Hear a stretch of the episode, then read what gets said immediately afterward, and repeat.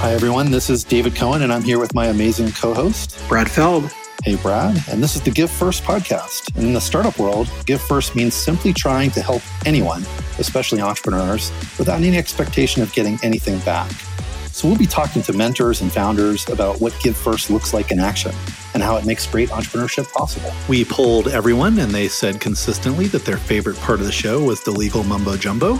So here it is. The following discussion is an expression of personal opinion and does not represent the opinion of Techstars or any company we discuss. Our conversations for informational purposes only, including any mention of securities or funds. This is not legal business investment or tax advice and is not intended for use by any investor. Certain of Techstars funds own or may own in the future securities in some of the companies discussed in this podcast. Got it?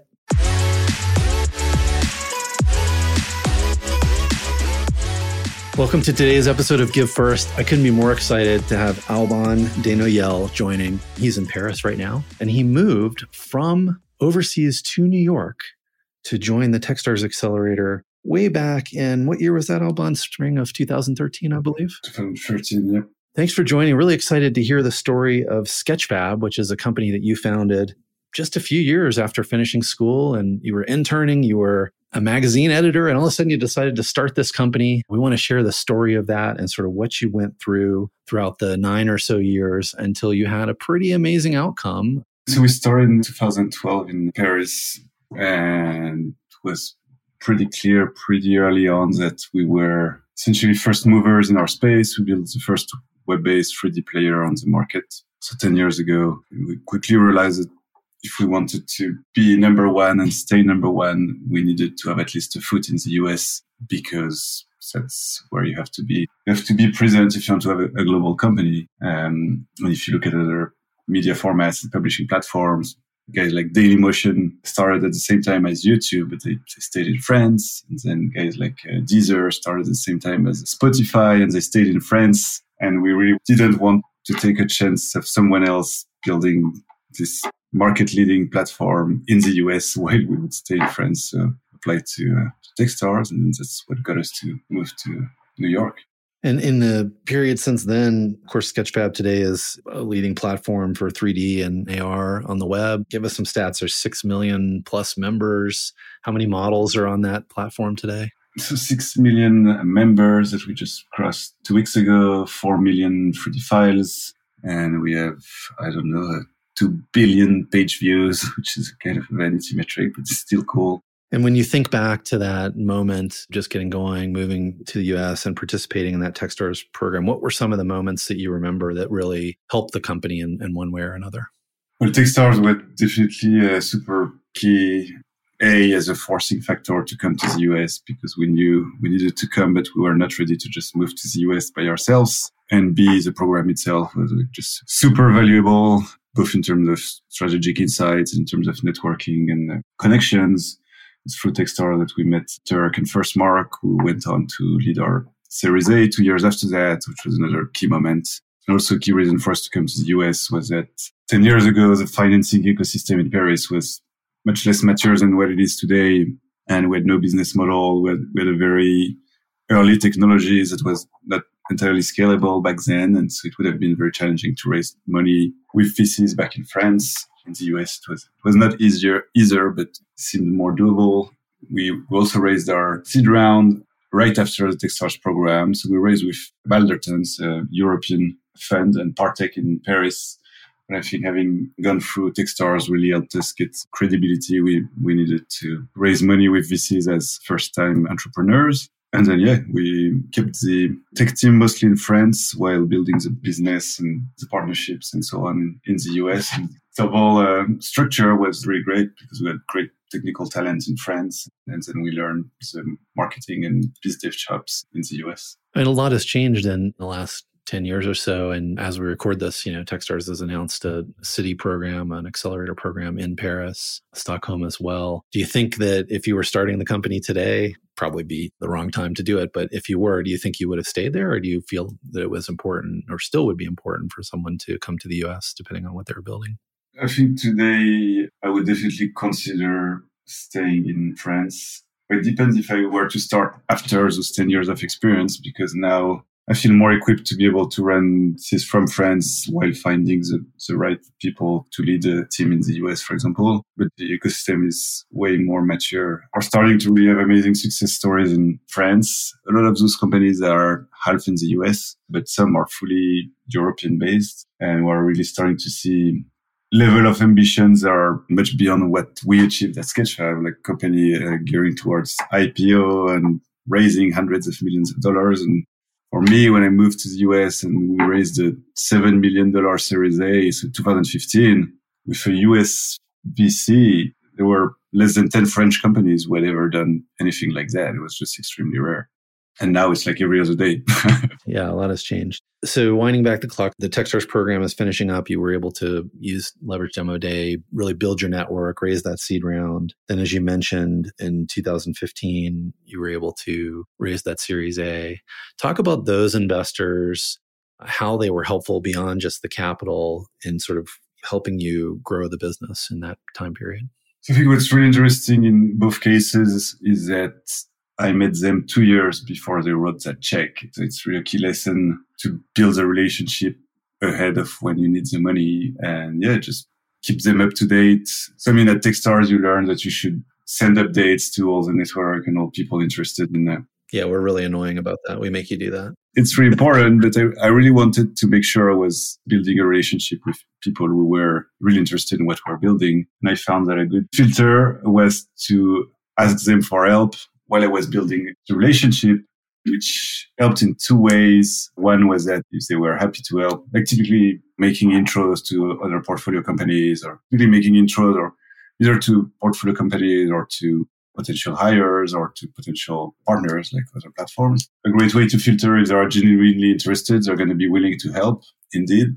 And then once they actually start helping you by making that intro, they are de facto becoming investor I mean, they're investing time into you. And so they're starting to put a foot into your company. And it's just a great way for them to start doing due diligence, even if you don't really realize it at first. But then, of course, they intro you to this company from their portfolios. First thing they're going to do is ask the other founder, like, how did it go? Does the founder seem like a smart dude? And are you going to do something with them? And it worked pretty well in with both of those relationships in that manner. You know, I think what you mentioned about it was two years. You met them as mentors in the context of an accelerator, and, and time goes by. And two years later, you built the relationship, and that's when they invest in the company. I hear that over and over and over again with successful companies. They're always building relationships for the future, not just going to the market and saying, you know, we're raising money now and who wants to look, right? But rather, no, we're not raising money now or we're okay now, but we're getting to know you for two, three, four, even five years from now as we grow. And so the sort of development of those relationships and extension of that network is really a key lesson, as you mentioned. So around this time, you know, Series A, you were really focused on growth. From what I remember, it was all about how do we acquire users? How do we acquire more assets on the platform? And somewhere, I don't know, in the 2017 timeframe, I remember correctly, you sort of switched that focus to how do we monetize this platform? How do we actually turn this into a business? How did that come about and how did that transpire? Uh, well, it was a reality check. we started Sketchfab with this vision to build a platform for content creators to share their content. We weren't really sure how would this translate into a business. Before moving to the US, we actually started licensing our tech to large B2B companies who hadn't raised any money. And so just as a way to finance the company.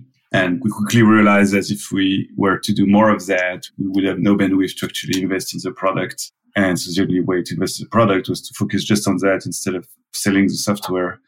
And then we, we came to the US through Techstars. And then Techstars really helped us build this grand vision for this like market leading company that is YouTube style, winner take all, all the 3D assets of the world in the world and all the content creators post on Sketchfab. And this content is going to blow up because of 3D capture coming to smartphones and because of AR and VR coming to market, meaning there's going to be critical mass of demand and consumption of this file format.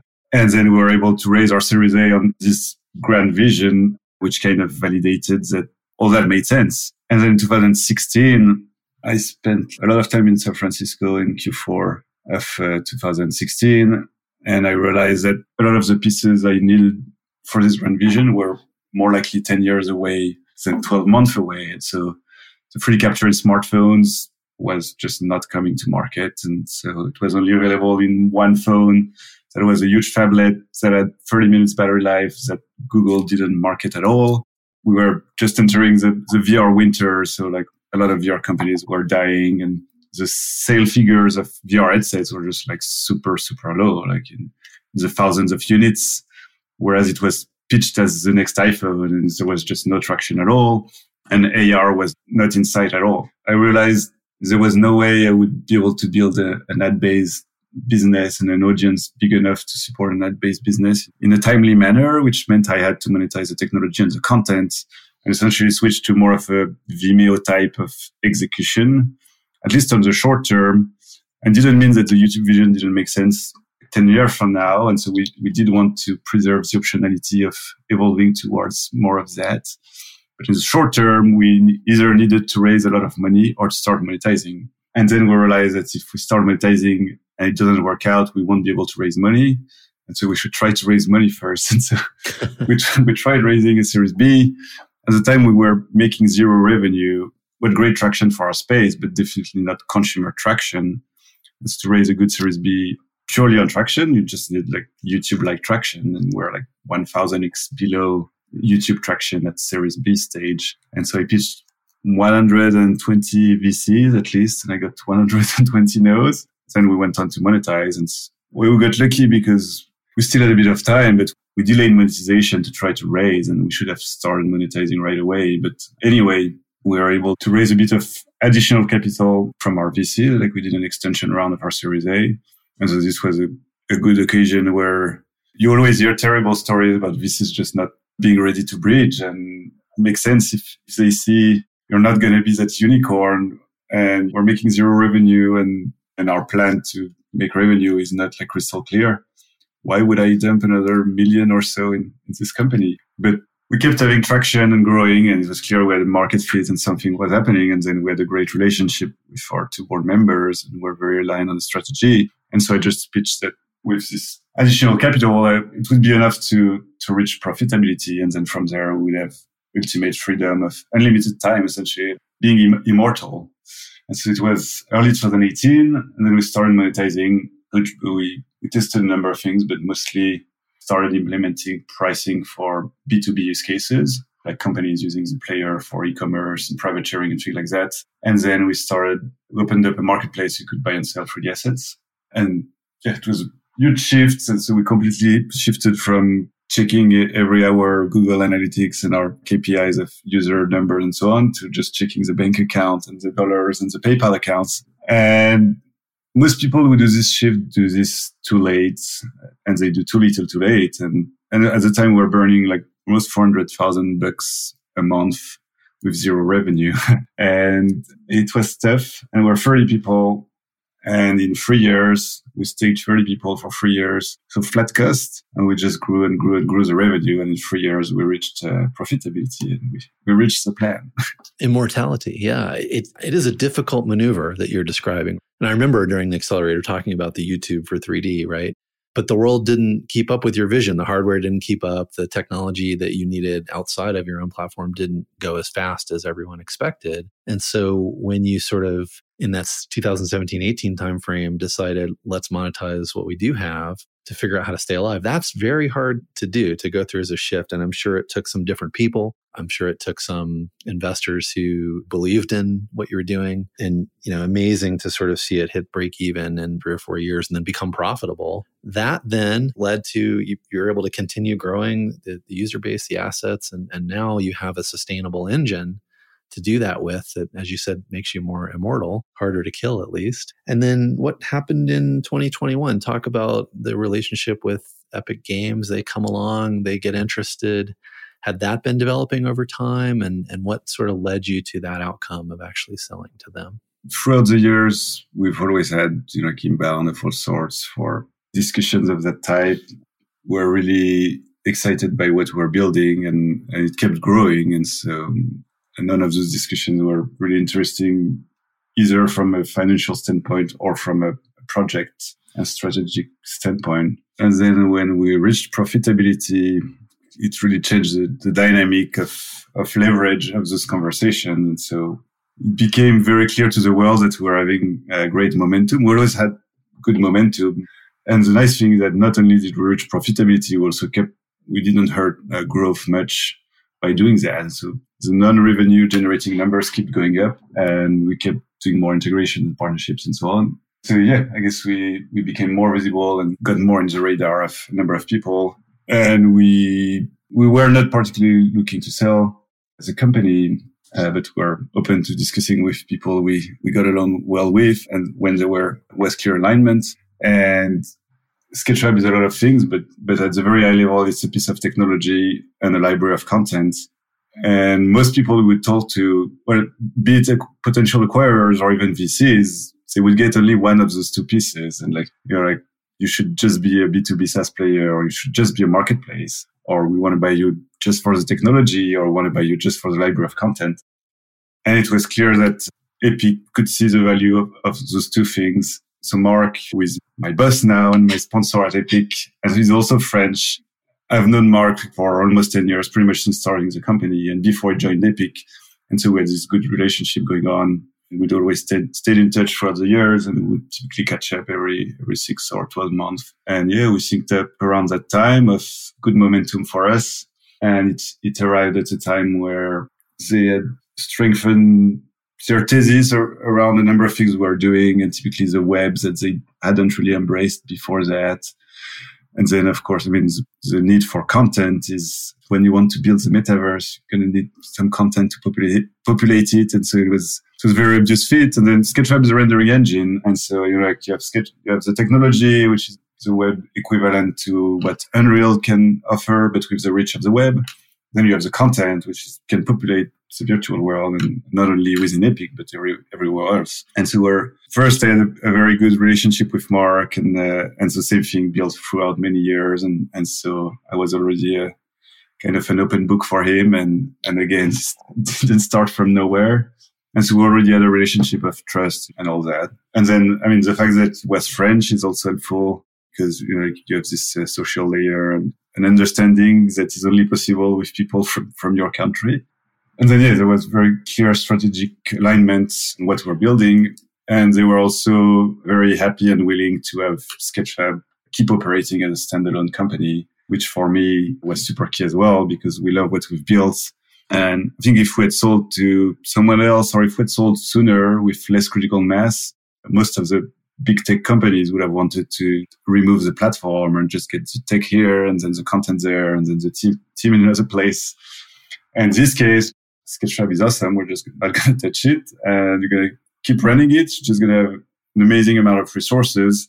It was hard to say no, essentially. Ultimately, that's what it usually comes down to. Hard to say no. I mean, you, have got that immortality you were after is still standalone, but but the ability to use more resources to have what you're doing in the hands of more people in the world, which is always awesome. You've got liquidity, right? It, it's sort of hard to say no. Mm-hmm. As you tell that that story arc of of nine years or so, over and over again, I hear about the relationships that you built that, that are long in their nature, that build trust over time, even with those VCs who backed you through the difficult moments, right? The sort of pivot, if you will, to monetization and the model. That doesn't happen without long relationships and, and a lot of trust. So, would you say that's been one of the biggest keys, or are there any other lessons that you would want to share from your experience with entrepreneurs who might be listening today?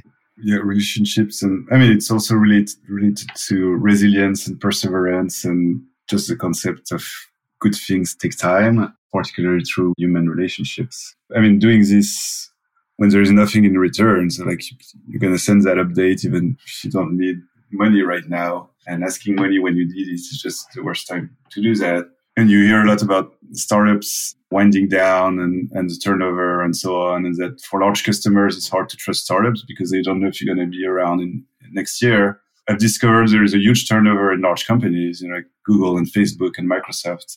And I spent a lot of time building relationship with all those companies as partners because we're, we were essentially integrated with all the big tech giants. I would spend four years building a relationship with person and then they would switch to to another of those guys and they're like shit i have to start from zero initially you you see the downside of having to start from zero at company a and then a few years later you realize that at company b you have this ally that has been your friend for six years now And you realize it's super important that you stay in good relationships with those people. And even now, post acquisition, I mean, a key part of what we do is being friends with everyone, integrated everywhere for both upload and download. We have hundreds of integrations. And very early on, we have exposed our APIs to, to make it possible. And I was a bit worried post acquisition that it would be harder to maintain those relationships and grow them. And uh, no, it turned out that the combination of uh, Sketchfab and Epic was very well received by the community. And our partners had built a good enough relationship with all those partners that are, they are happy to maintain the relationship,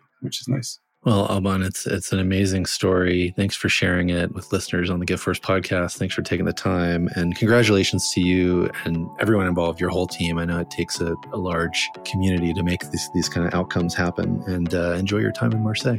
Thank you. Thanks for all the support of Techstars network across all these years.